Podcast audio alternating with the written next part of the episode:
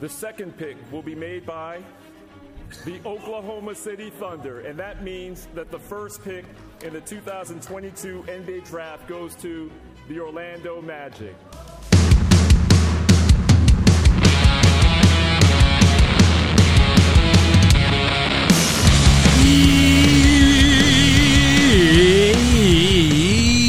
Yeah, NBA Straya. How are you going? Hang on. It is NBA Straya. It's Wednesday. Hump Day.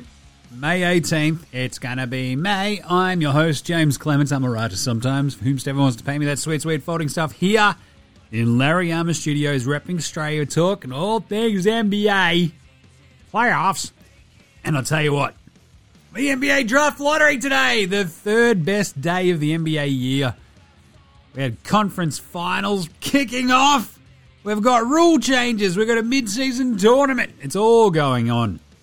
Uh, so we're going to talk about all that. We're going to break down Heat Celtics game one in the NBA Straya game wraps. We've got That's Not a Knife, All Mate, No Mate, Spud of the Night, better than Lonzo Ball. We've got some Yeah the unpopular opinion of the day, and Outback Takehouse, where we're serving up a flame grilled take. Uh, no Australian player watch today because uh, obviously Greeny plays tomorrow. But we do have a great moment in NBA Straya stat history, which was Patty Thrills Mills' first appearance in the Western Conference Finals. Love it. Uh, and then we'll preview and pick tomorrow's game one for Mavs Warriors. Love it. Let's get into it. Episode 818 of NBA Straya. Let's go.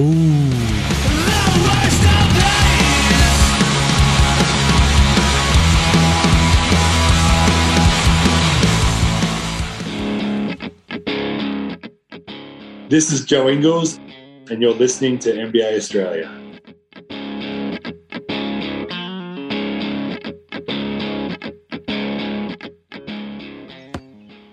Watch out for the shark attack. Oh, you better. You better watch out for the Jimmy Butler attack. Oh, jeez. If the Boston Celtics. Oh, ho, ho. that was fun, wasn't it? All right, let's get stuck into today's show the way we start every show here at NBA Straya with the Daily Whip Around. Right, a couple of little bits of news. The rule changes. The NBA look like they're uh, going to fast track changing the transition take foul, uh, which would give essentially, look, everybody in Australia watches a bit of the NBL. You've got the unsportsmanlike foul. You've got the transition take foul in FIBA. We all know that. The NBA is like, oh, actually, yeah, now this now this has become a bit of a fucking problem, hasn't it? So we better change it, man. Uh, which is good. So one free throw and you keep the ball. Essentially, they talked about it. They had the general managers meeting in Chicago with the uh, draft lottery happening. So we got a bit of an update on that. And everybody is just like, yep, the transition take foul is fucked. We need to get rid of it. So the offensive team will get one free throw and keep the ball. Good. Because you know what we don't want? Take fouls. They suck. They slow down the game. All it is is making sure that your because your defense is a bit rooted that you don't get on the back foot. Boom. Anyway, uh, so good stuff. Good job, NBA. The tournament. They're discussing the in-season tournament that could begin as soon as the 23-24 season. If you ask me, stop dragging your feet, you cowards. Do it next year. What are you doing? Obviously, the play-in tournament's all good to go. It's been a raging success. Everybody loves it, unless you're a fucking idiot. Uh, to be honest, I reckon they should expand the play-in tournament as well. I've been a big advocate of that. Uh, but the in-season tournament, 23-24, they reckon. Alvin Gentry, after being uh, put aside by the Sacramento Kings as their uh, coach, their interim Kings coach, remember? Remember how they fired Luke Walton? That seems like about 80 years ago, doesn't it? And Gentry coaching the rest of the way. They still suck, didn't matter. Uh, but either way, he's in the front office full time as vice president basketball engagement, which is kind of neat. Good on him. I love Alvin Gentry. Everybody loves Alvin Gentry. Okay, he's got a funny voice. I love him. Not a great coach, but here we are. Danny Green. Oh, injury news sucks. If only Joel Embiid hadn't been too busy fucking flopping around like a goddamn seven foot two Cameroonian fish and just stayed on his fucking feet, Danny Green would not have a torn ACL. That's right. It's been diagnosed as a torn ACL for Danny Green. That sucks. He's about to turn 35. It's got another year of rehab for that ACL. And uh, Joel Embiid probably needs to hook up Danny Green with a bit of cash because he fucking screwed the pooch here. And if you don't believe me, just go back and watch it. Yes, oh, mistakes happen, accidents happen. Yeah, guess what? Accidents and mistakes happen when you're fucking flopping around on the court and going to the ground unnecessarily. Just saying. Now Danny Green pays the price. Pretty fucking brutal. The Hornets! Still looking for a coach. Uh, they're interviewing Terry Stotts. You might remember him from the Portland Trail Blazers. And uh, they had their second interview with Darvin Ham, Bucks assistant, and my pick for the Charlotte job, Kenny Atkinson, former Nets coach, now an assistant with the Golden State Warriors. I reckon Kenny Atkinson's the best candidate right there for the Hornets. A dude who knows what he's doing, head coaching experience, has been under the bright lights there in Brooklyn, and can help develop their young dudes and push them up to, you know, a next level without having to deal with any of the fucking superstar head cases that he did in the back end of his Brooklyn tenure.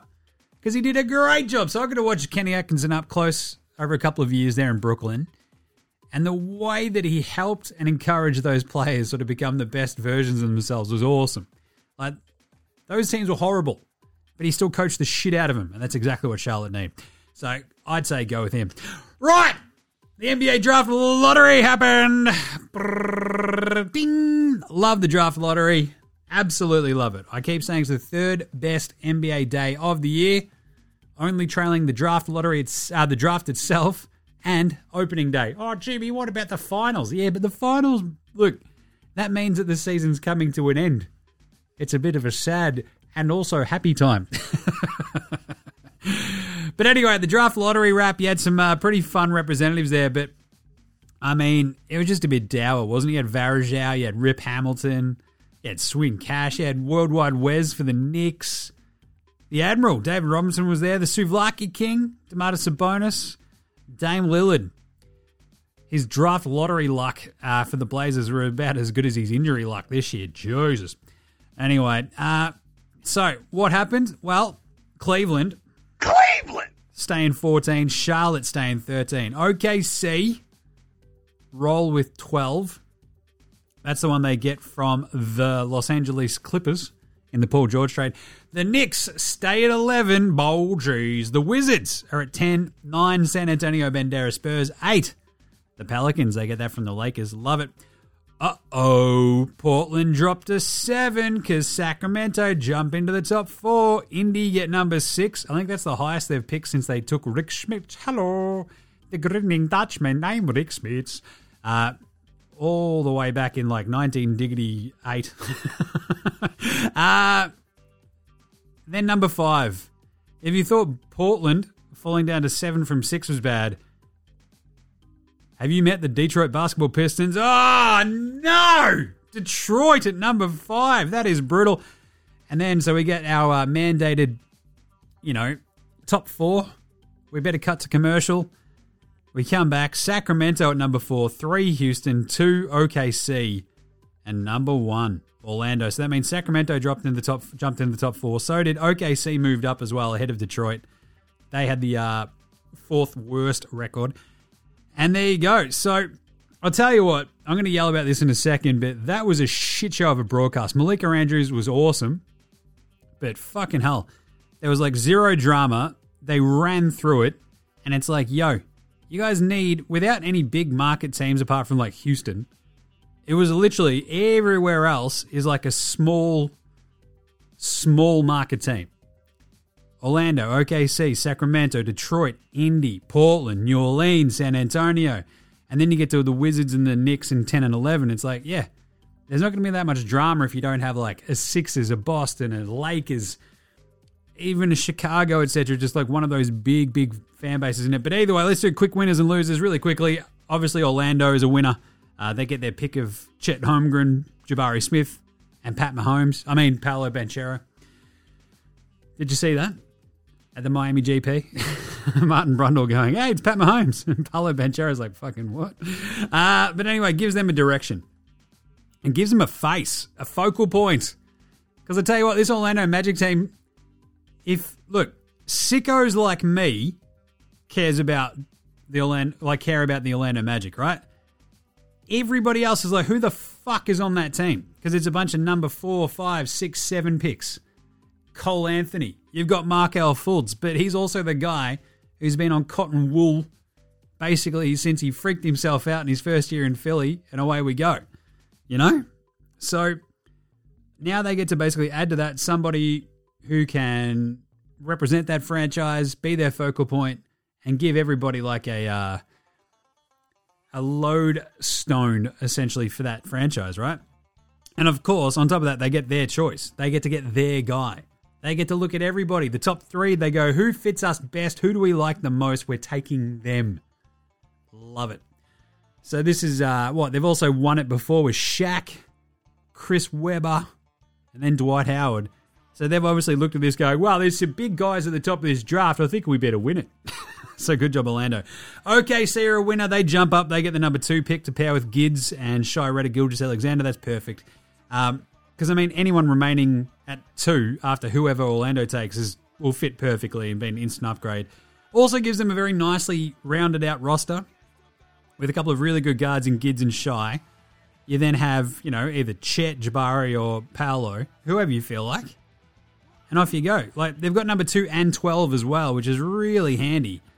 Because, uh, you know, you get another swing at 12 to see who you like there. Add another piece, off you go. Great job, OKC.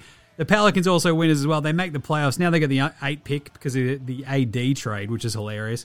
Uh, but also, that's like ammunition for another upgrade grade trade if they need to or just to add more talent, whatever they need to do. If they go, right, DeAndre Ayton, let's go get him. Here's Jonas Valanciunas of the eight pick and whatever else we need to throw in, off you go. Uh, but either way, good win for the Pelicans. The losers, obviously the Kings. Oh, but Jimmy, they jumped up into the top four, bro. Yeah, in a three player draft. Nothing could be more Sacramento apart from overlooking Luka because they're fucking idiots. Uh, always drafting the wrong dude, seemingly. But either way, in a three player draft, they jump from seven to four. Kangs. Uh, Detroit are obviously losers because that's an absolute disaster. Uh, dropping from the top three to the number five in a three player draft. Like you go from pairing Cade Cunningham with another absolute top notch blue chipper in Chet Jabari or Paolo to going, fuck, We'll take whoever we like best at five, and it looks like we're tanking for another year. You know, like Detroit, we're right there on the verge of having two legit stars probably on their team, to having a star in Cade, and then maybe a big question mark, whoever they pick at five this year. So that's a tough one. Portland are obviously losers as well because not only do they not jump up, they drop from six to seven, and they're reminded again and again and again that they traded CJ McCollum, Norm Powell, and Robert Covington for absolutely sweet fuck all. Great job. Great job by the GM who just got promoted to their actual proper GM. Interim GM completely screws the pooch, trades away everybody for nothing. Oh, we got Josh Hart, man. Yeah, great. uh, anyway, and now they got number seven. That's a real kick in the pants from dreaming of like pairing uh, Chet Holmgren, you know, local product with Dame to going, right, who can we get if we trade number seven? Ugh. Not a great one. And of course, another loser, always the Knicks. They haven't moved up since they drafted Patrick Ewing in 1985. What a stat that is. That is unbelievable. All right, let's take a quick break. We'll be back with the game wrap right after this. This is Matthew Dellavedova, and you're listening to NBA Straya.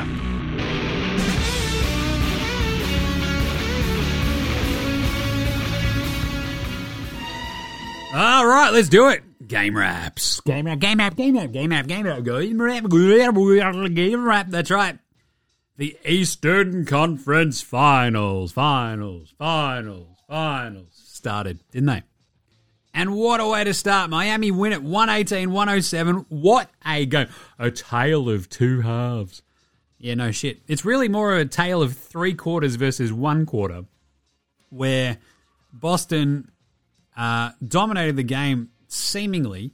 They literally won three quarters of the four. Unfortunately, they got so fucking shit pumped in the other quarter that they lost by 11. Uh, but what a great start this was for Boston. They looked absolutely unreal. The thing was, no Al Horford. He's in the COVID protocols. No Marcus Smart. You're like, oh shit, watch out. And uh, my tip of Miami minus one and a half looked pretty good going in to the point where I think it blew all the way out to like minus four and a half. But they do get Time Lord back. And watching that first half, you're like, oh shit. Yeah, maybe having Robert Williams back, that, you know, softens the blow of losing Horford a bit. And defensively, like, we're, we've got this shit on a string at the moment. Maybe losing Marcus Smart's not too bad.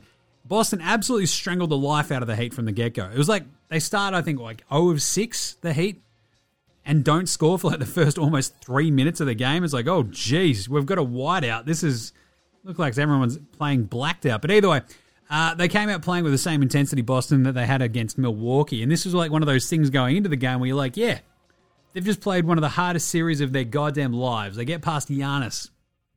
And how are they going to go going in against Miami, game one, rested Miami, and it looked like the Heat were the ones that were absolutely discombobulated and not ready. The Celtics looked like they just rolled straight off that last series and rolled straight into this one, which they had.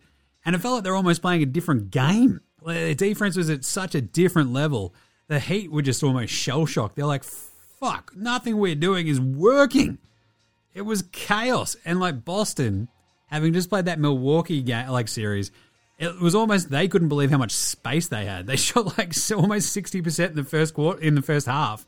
The Heat, meanwhile, they were sort of skipping the ball around, just couldn't get anything going. They went four of fourteen from downtown, and they just looked completely ragged.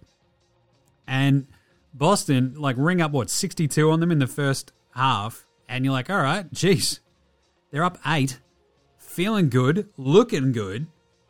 And like, especially in that first quarter, like you're sort of watching it going, yeah, they're just controlling this. Tatum came out of the gates like the absolute clappers. He had 10 points in the first quarter. And everybody, apart from basically Butler and Bam on the uh, Heat, just did not look ready. Herro actually came in and like sort of changed the pace of it. Like they got out in transition a little bit. And he looked like, I don't know, 85 times faster than literally everybody else that team had. But the Celtics were just that good. They're like, all right, cool. Our defense is so good, even without Marcus Smart. It doesn't matter. We've got Derrick White, and we'll stymie them. And that's exactly what sort of happened for the first half. Because then it flipped. Oh boy, did it flip. Oh boy, did it flip. So you go from 62 54 after the first half, and then it just gets absolutely fucking crazy. The Heat rip off the 22 to 2 run to start the third quarter. They take a lead and completely dominate the Celtics, and they never let up. The key, I think they're in that third quarter. Gabe Vincent finally hits a three. Jimmy Butler gets another two, and then Strus hits a three.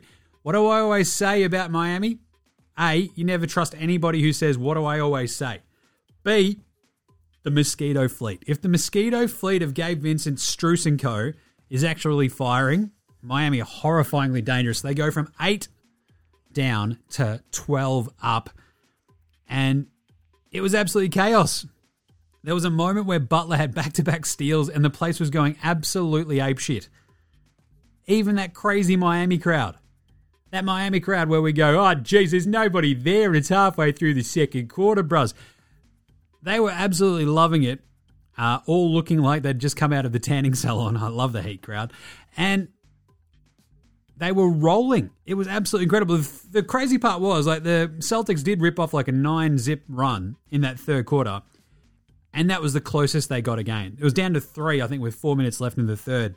And then Butler just did what Jimmy Butler does slowed it down, slowed it down, slowed it down, got to the line. Gabe Vincent got to the line. Dewayne Dedmon got in there.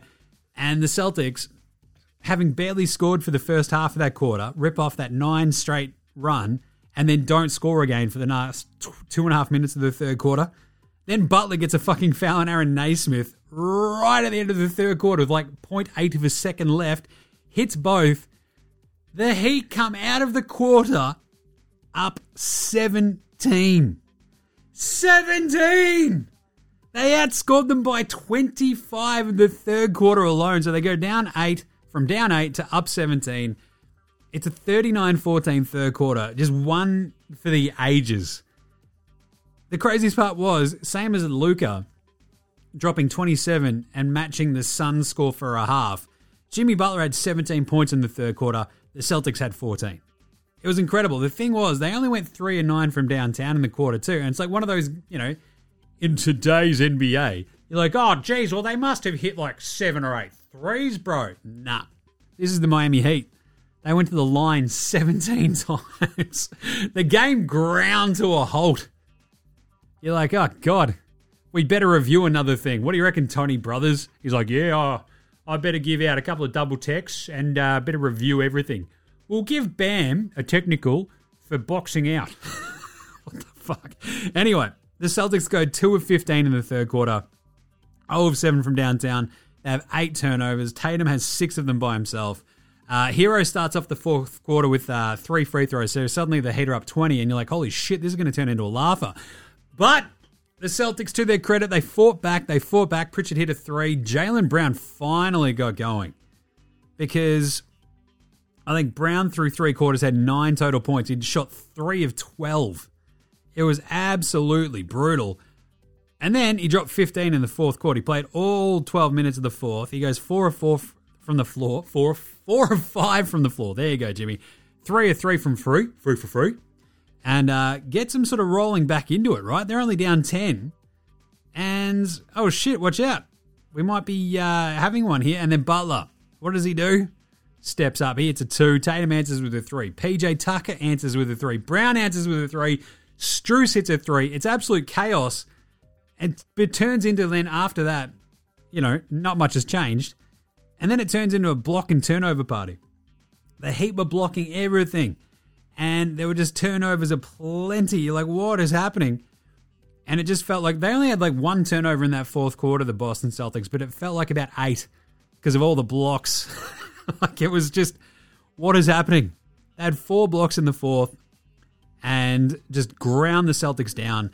Like Jaylen hit another three, like late. It's still 10 points, but Strus answers again. He gets one more three to go. Two minutes left in the game. There's still a 10 point game. This is doable. Tatum misses a three. Just was completely off from downtown. It felt like all game. And uh, that was almost all she wrote. Like Pritchard hit a three. They were about to bring in the bench. and he hits a smokes a three. The belly hits the net.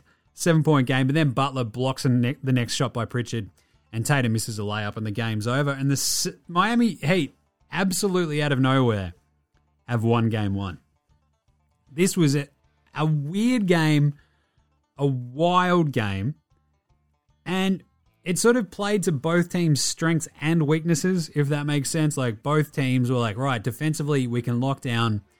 But then the Celtics in that third quarter just defensive, like just got real fucking loose with the ball. You can't turn the ball over eight times in a quarter and expect to really stay in the game because I think in that third quarter, those eight turnovers just turned into 12 free Miami points, right? And you're just giving away points at that time. And the Heat get to the line 17 times in the third. It's just too hard. So the Celtics, I think Brown and Pritchard both hit four threes. They go 11 to 34 from downtown. That's like where you sort of miss that weird Marcus Smart, Al Horford. Maybe you pick up one or two from those dudes. Tatum goes 10 of 21 from the floor, 2 of 9 from downtown. Ends up with 29, 8, and 6 with 4 steals, but 7 turnovers, 6 in the third quarter. Brown ends up with 24 and 10 after he drops that uh, 15 points in the fourth quarter. Where it was crazy just to sort of see him wake up. You're like, okay, great to see you there, Jaylen Brown. Nice of you to join us. But at the same time, he also missed like two free throws at a pretty crucial juncture as well. It's like they just needed to put points on the board and they just couldn't get them. Uh, but either way, Pritchard was amazing. The fact that Payton Pritchard is out there putting up 18 points, the fact that he took 16 shots is crazy. Goes 4 of 11 on 3, 6 of 16 overall. Uh, again, though, like if you're relying on Payton Pritchard, you're in a lot of trouble. Time Lord, he was huge in the first half. He had 12 and 5 and a couple of blocks in the first half. 5 of 5 from the floor. Ends up with 18, 9, and 2 blocks. But Ime Udoka was just fucking going spare at Time Lord Robert Williams in that third quarter where it just felt like being sloppy and loose with the ball, uh, turning the ball over on like weird offensive charges, moving screens, and Time Lord just not being in the right spot when he needed to be. It was a bit tough, but it was like one of those in the first half. You're like, yeah, Time Lord's back, and holy shit, he looks like the he looks like what Bam should be looking like. Like it was so weird that Bam looked so bad in the first half, whereas Time Lord looks so good. You're like, did they just Freaky Friday each other? Did they just piss in the same fountain? What the fuck? Anyway, Time Lord, great game in the end. Uh, but really, his influence waned in that second half. Derrick White, good defensively for a lot of this, ends up one of four shooting, three points, Ugh, four assists. Oof, bit of a tough one for the Buffalo. Uh, Danny Theis ends up with eight and four with one amazing block. Talk about that later. Uh, Nesmith, look, it looks rough, but Nesmith goes 0 of 3, all of which were from downtown, but he had three blocks and a steal. It was such a weird Nesmith game who they sort of throw in there to uh, help sort of just, you know, who else are they going to? they're missing Smart, they're missing Horford. They're already playing the shit out of Payton Pritchard. Uh, so Nesmith ends up playing like 11 minutes. He had one rebound, three fouls, one steal, three blocks. Ends up with zero points in his 11 minutes, but plays the Heat to the standstill. He ends up with a plus minus of zero in 11 minutes. That's incredible. You know? So great job, Nesmith, I guess. Be nice if he could hit a fucking shot. And the same goes for Grant Williams. That's right. Grant Spud Williams, two of five, seven points, one rebound. He was dealing with foul trouble a bunch of this game, but it felt like the Heat just sort of uh, put fouls on him at like the least opportune time for the Celtics. Uh, and of course, 16 Celtic turnovers lead to 19 points, eight turnovers in the third quarter. As mentioned, it was brutal.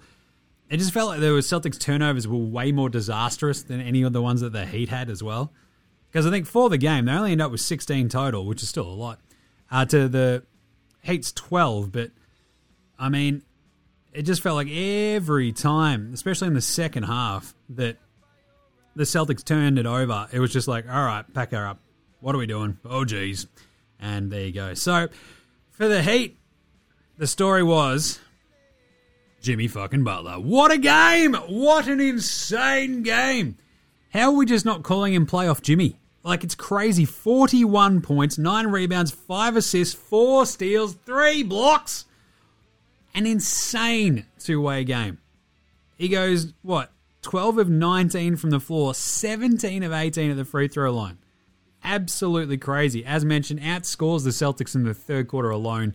Uh, but I think as a team, the Heat end up with 12 blocks, and it felt like, just especially in that second half, every time the Celtics would be driving, the Heat would just have someone in the paint just to sort of throw a hand up. And for some reason, the Celtics just had no space all of a sudden.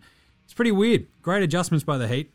Uh, just sort of giving them that little bit more space on the perimeter and going, right, cool, we'll funnel you, and then we'll have our help defense come over.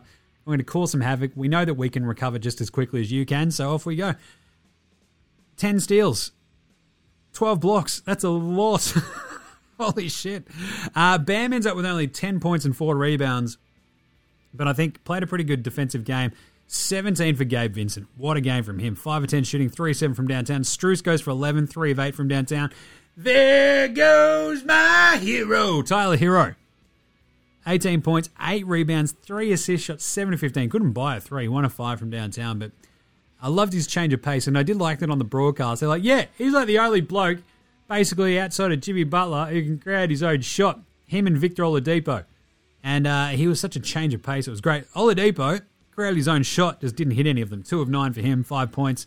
Had a couple of steals, though. Caleb Martin hit a big 3 uh, he had five points, six and four for Dewayne Dedmon. Either way, a great team win for the Heat, based around just an absolutely inhuman performance by Jimmy Butler. And it's like the thing the Celtics couldn't quite get right. Like Tatum, with the struggles from three, he got to the line a shit ton. It felt like, but it, you want him to go like a couple more times. Like Jimmy Butler just went right. I'm just going to keep fucking going. And Butler ends up with double the amount of free throw attempts that Tatum did, right? Tatum ends up with 7 of 9, and Butler goes 17 of 18. That's your key right there, I'll tell you that much. Either way, Heat got one zip. Let's do an NBA Straya approved performance of the night. This one's pretty easy. That's not a knife. That's a knife. Jimmy fucking Butler! What a game! Are you kidding? That was amazing. The way he just goes, right, I don't even care that you've got the best defense in the NBA. I don't even give a shit. I'm Jimmy Butler. I'm going to outwork you. And not only that, on the defensive end, I'm just going to like rack up steals and blocks out my ass. 41 points, 9 rebounds, 5 dimes, 4 steals, and 3 blocks.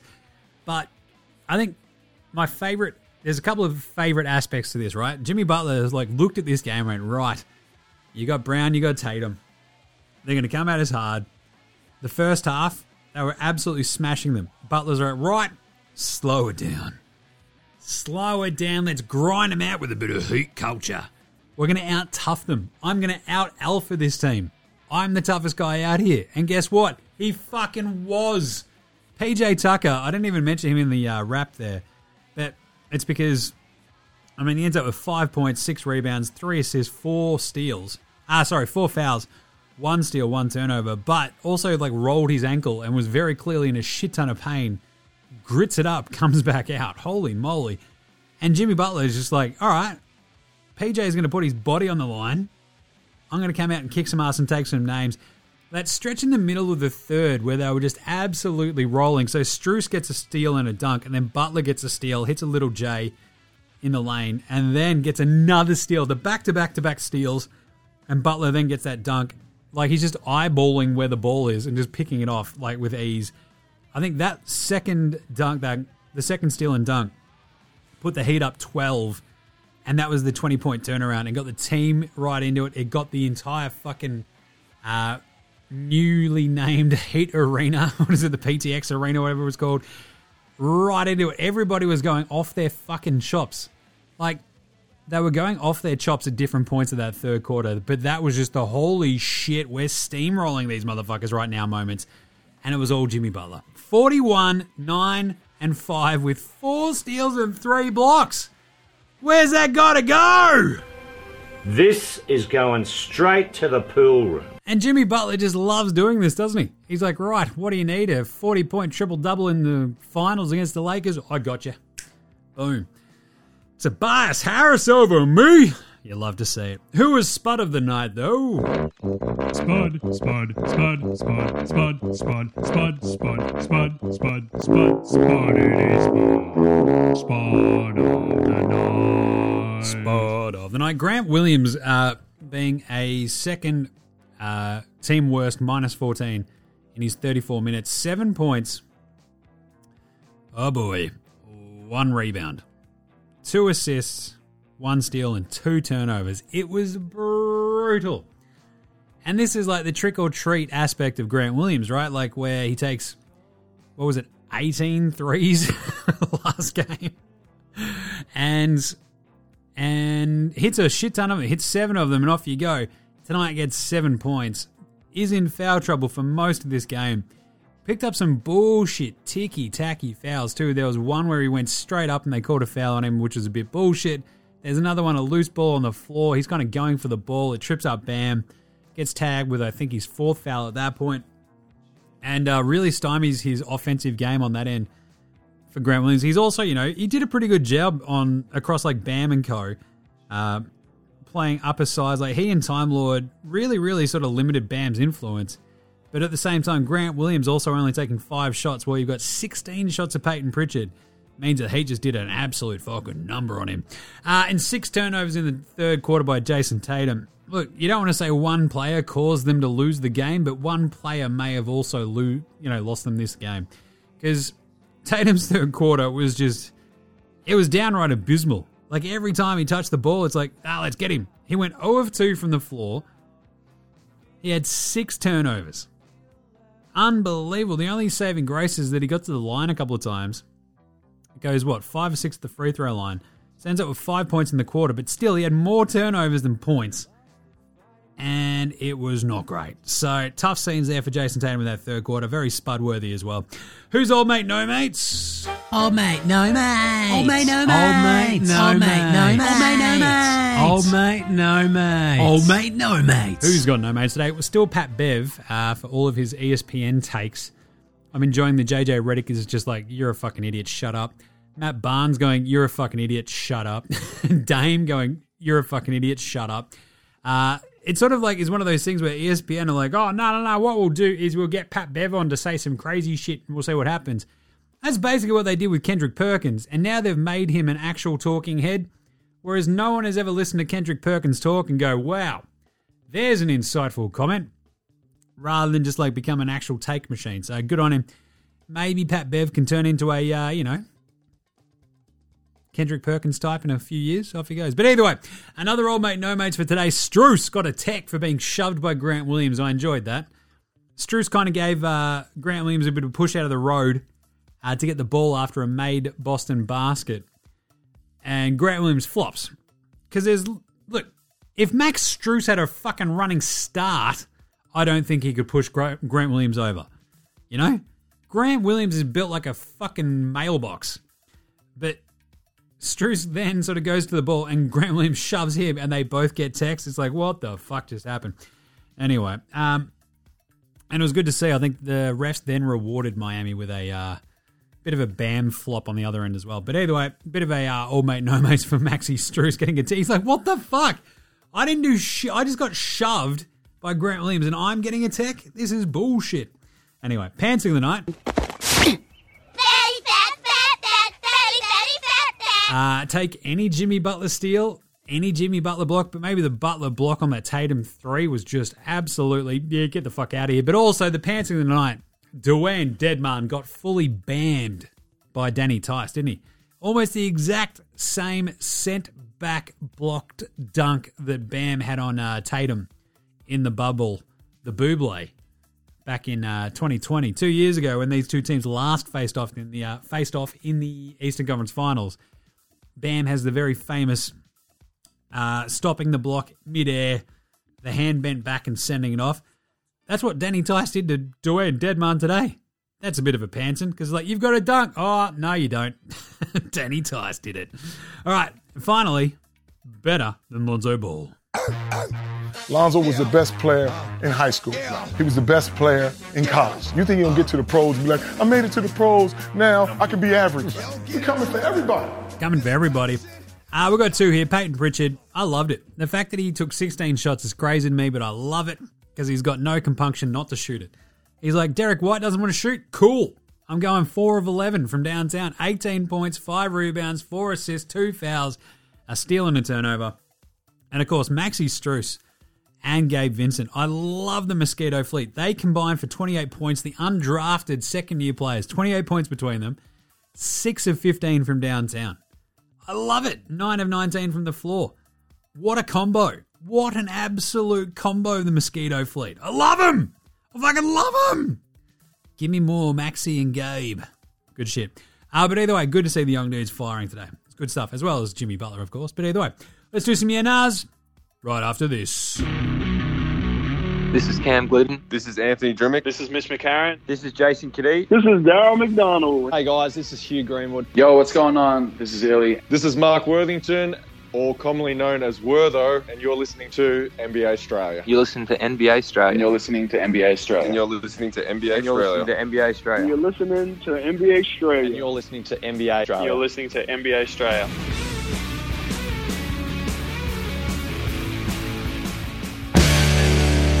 All right, let's do some yeah nahs. They're brought to you by the NBA Straya shop. Go get your merch, get your merch. Get your merch, get your merch. Wear it. Get your merch, get your merch. Get your merch, get your merch. Yeah, go listen to Lonzo. Because remember that Maxi Strus, Gabe Vincent, and uh, your man Payton Pritchard are all better than Lonzo Ball today because Lonzo's never played in the playoffs. So it's pretty easy. Either way, uh, go get your merch, get your merch. NBA Straya shop over at nbastraya.com slash shop or just clicking on any links through our socials. They're right there. They look pretty in the photos. Go check it out. I did all that myself, you know. I'm just multi-talented, I reckon. Either way, go check them out. Great, great quality t-shirts. Uh, the hoodies are amazing too. So warm. I'm actually wearing one right now. How good was that? Almost like product placement if I was doing a video. Right, let's do some yeah nahs. Number one, can the Celtics turn this around? Yeah, nah, yes, of course. Yeah, nah, yeah, of course. I mean, this is what I picked. That they lose game one, but win the series. Um, I mean, without Smart and Horford, it was always going to be tough in this game. Like, Smart, you kind of realize that was going to be the ouch moment because looking at this series as a whole, you thought, right, they are absolutely, absolutely uh, set up to defend Jimmy Butler uniquely out of like the other teams out there in the East. But then you lose Smart, and then the kick in the pants is Horford being out with the Coco uh, protocol. So, look, they can easily bounce back because I think they are great at adjusting. I think they can always up their uh, focus and attack and their defense. So, I can still see them, look, maybe winning game two, and if they don't, and they go down 0 2, I could easily see them turn around and win game three, four, and maybe even sweep the rest of the series. So, uh, because with Celtic with the Celtics, they do have that simple kind of uh, right. We've got Jaylen Brown, we've got Tatum. If we get just enough from the other dudes, we can easily pull off a weird road win. They did it against Milwaukee, like a like two different times that last series, you know. So if they can just key in on Jimmy Butler a little bit, stymie his influence just a touch, and then it makes it a lot tougher for the Heat. So yeah, I think the Celtics can easily turn this around. Uh, did the injury to Smart and Horford being in the COVID protocols mean the Celtics just sort of ran out of gas and options? Yeah, nah, yeah, it did.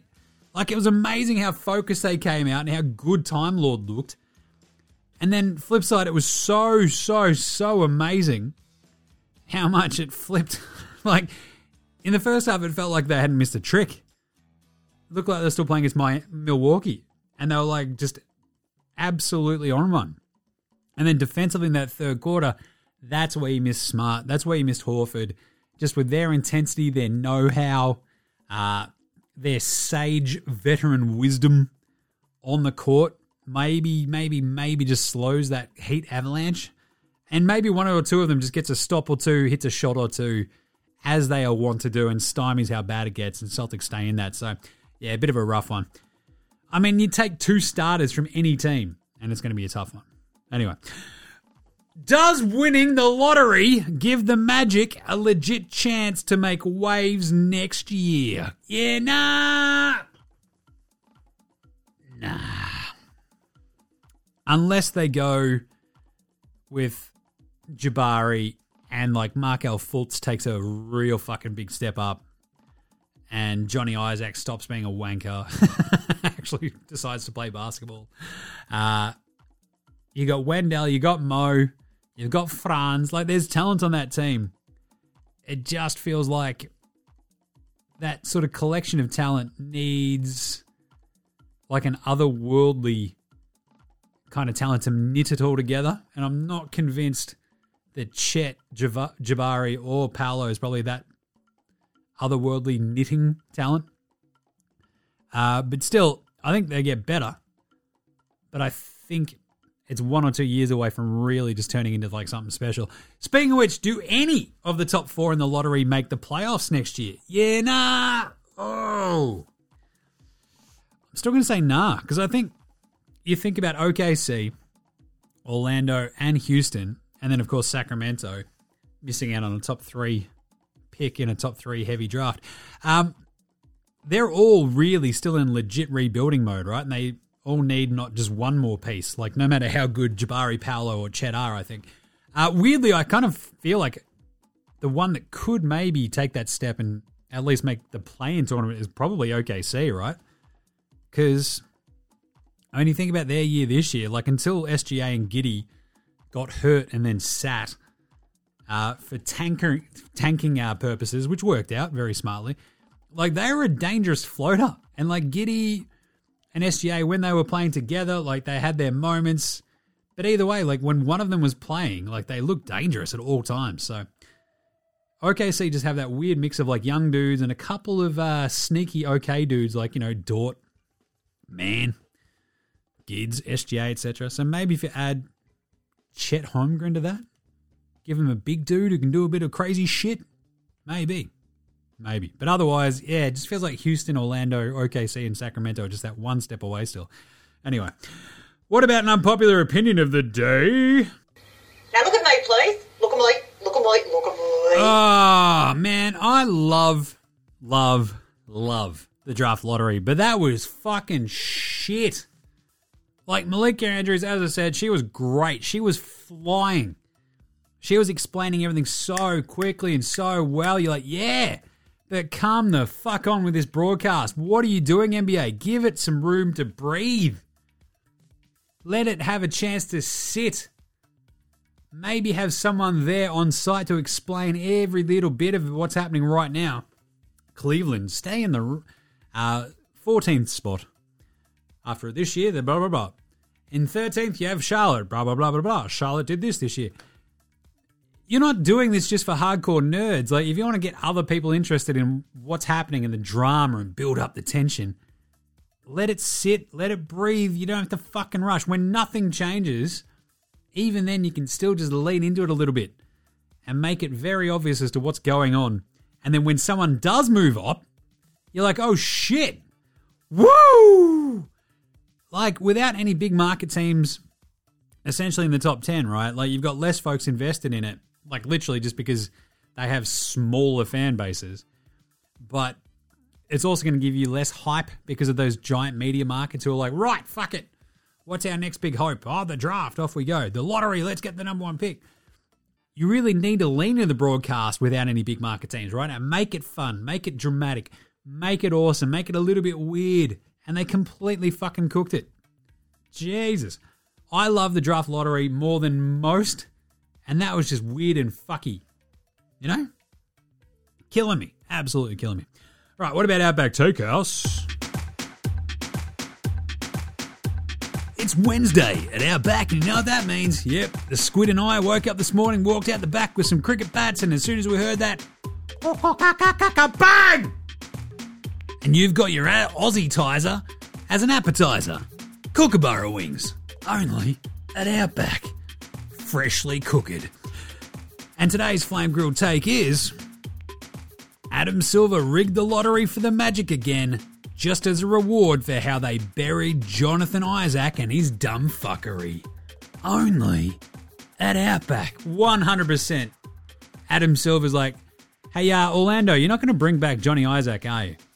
And Orlando like, yeah, yeah, he's like two weeks away. He's like, no, you're not bringing back Johnny Isaac.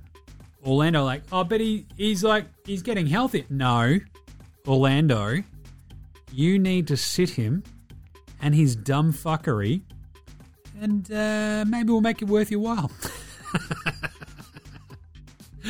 That's the uh, the frozen envelope of this one. What do you reckon? Adam Silver just going, I hate Johnny Isaac so much. let's fuck him off. You keep him buried, you get the number one pick. All right, let's be uh, let's take a quick break. Be back with the uh, great moment in Straya stat history right after this. This is Shane Heal, and you're listening to NBA Straya.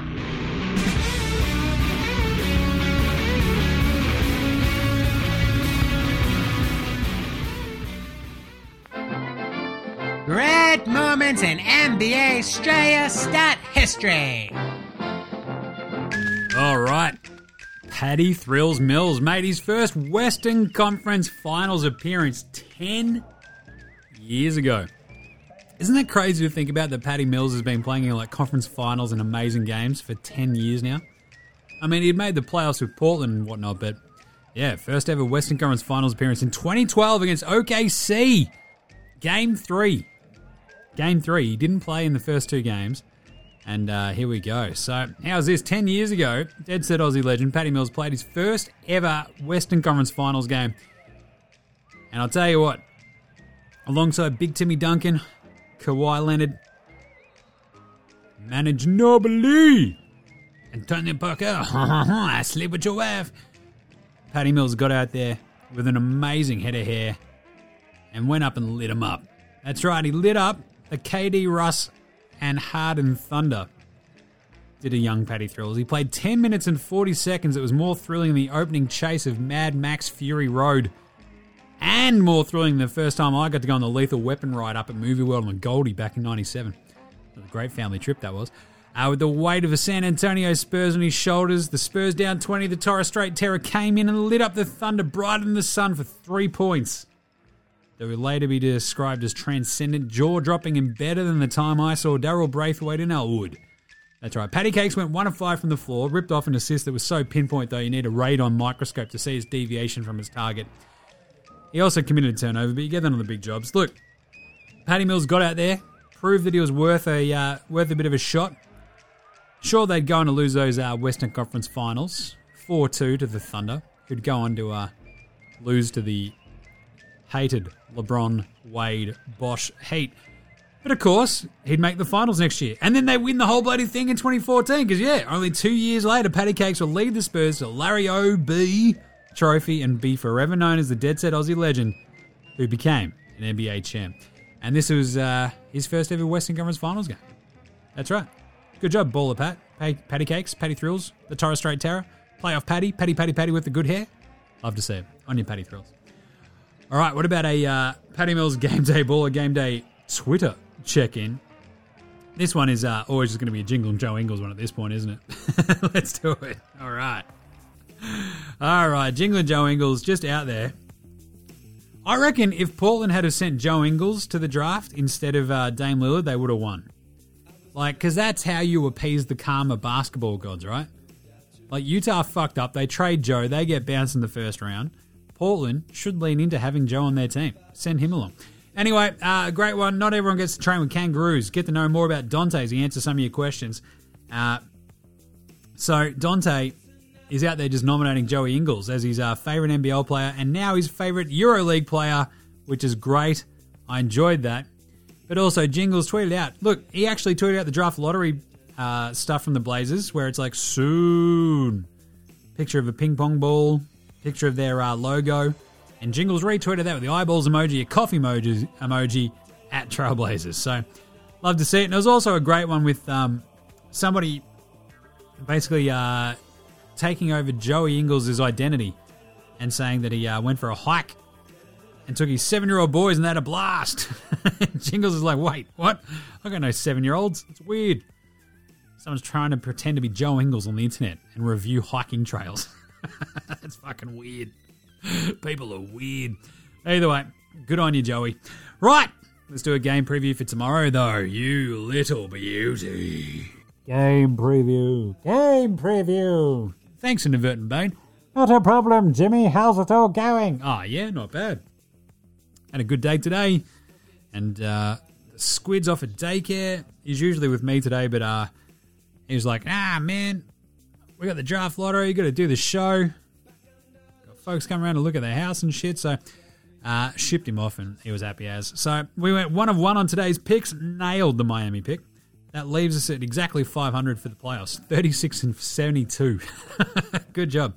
But tomorrow, game one, Golden State Dallas. We've got Luka and co going into San Francisco. And the Mavs are five and a half point underdogs in game one. And from what we just saw with Boston, they're going to roll straight off a series into the next series, having sort of figured out a few things that worked against Phoenix that they can probably apply against Golden State. Golden State, meanwhile, have had an extra couple of days to rest up, prepare, watch more film, figure out how they're going to defend Luka and the Mavs. And I think, I think we get a tight one. I'm going to go with Dallas plus five and a half. It just feels like Luka is on that much of a roll at the moment that Golden State going right. Who do we throw at Luka to try to defend him? Do we throw Draymond? Do we throw Wigo? Do we throw Otto Porter? And you know the Mavs are just going to go absolute matchup hunting on defense. And then they're going to try to throw Reggie Bullock, Finney Smith, Spencer Dinwiddie at Steph, see what they can do. I feel like I just think Dallas's length might discombobulate Golden State just a little bit, but I think Golden State might even still win this. But I'm going to take the five and a half points for Dallas, just because they're on such a roll at the moment that even though some of the losses against the Suns like were absolute massive blowouts, I think I think they can keep this one close. So I'm going to go with Dallas, and if you want to like the f- previous games between them, I mean, it was there were some pretty close ones, right? Yeah, the Mavs win the last game 122 113, 107 101. They got blown out in the second one, 130 92 by the Warriors. And the Mavs won game one. So they're up 3 1 in the season series. But there's a couple of close games there. I just kind of like the way that the Mavs are playing. I think they can keep this close. If they win, they win. If they lose, it's close. Give me the Mavs plus five and a half. And uh, I think I'm sticking with my series prediction from yesterday, which is uh, Dallas in six. I just really like what their defense is doing. So let's see what Golden State can do because their defense is great. They don't have Jer- Gary Payton the second though, but they do get Steve Kerr back. So great series, cannot wait. Give me Dallas plus five and a half. Bet the over. see how it, it's always weird in game ones. You never know, but give me Dallas plus five and a half. Cannot wait for this series. It's going to be absolutely off the chain. Righto. So I'll wrap that up for you tomorrow. Shook as. All right, well, uh, yeah, no skit after today's show because, as mentioned, I'm going to go run and meet the uh, builders looking at the house. Um, so we'll be back tomorrow. Make sure you're following NBA Straya on Twitter, Facey IGs, we're all over the socials. Check out NFL Straya with myself and Gaz chopping it up about the NFL. Have a big NFL off-season show very, very soon. Uh, World Wrestling Australia with Adam over on YouTube. Go check that out. NBAStraya.com slash shop. Get your merch, get your merch. Check us a rating review on your podcast app. Uh, bang the code STRAYA when you download the Knowable app. Get 20% off. How good's that? Big thanks also go to From Oslo for the intro and outro song. And to Joshua De Laurentiis, Fascinator, Goldmines, Ramshackle Alarmy, Iowa Sex Jedi, Great Great Great Dozers for the juju here throughout the show. Those bands all rule. Smash them all on Bandcamp, Triple J Unearthed, Facey, Apple Music, Spotify. However you listen to your bands, follow along, whatever. Do that. NBA Straya supports Australian bands, so should you. All right, that's it for the show today. No skit. We'll have a uh, good one for you tomorrow, though. Trust me, should be right. Reckon to be a diary of Stephen Adams. Righto, we'll catch you tomorrow, you dickheads. This is NBA Straya saying, look after yourselves, would ya? Go Mavs, and later, Hosanna.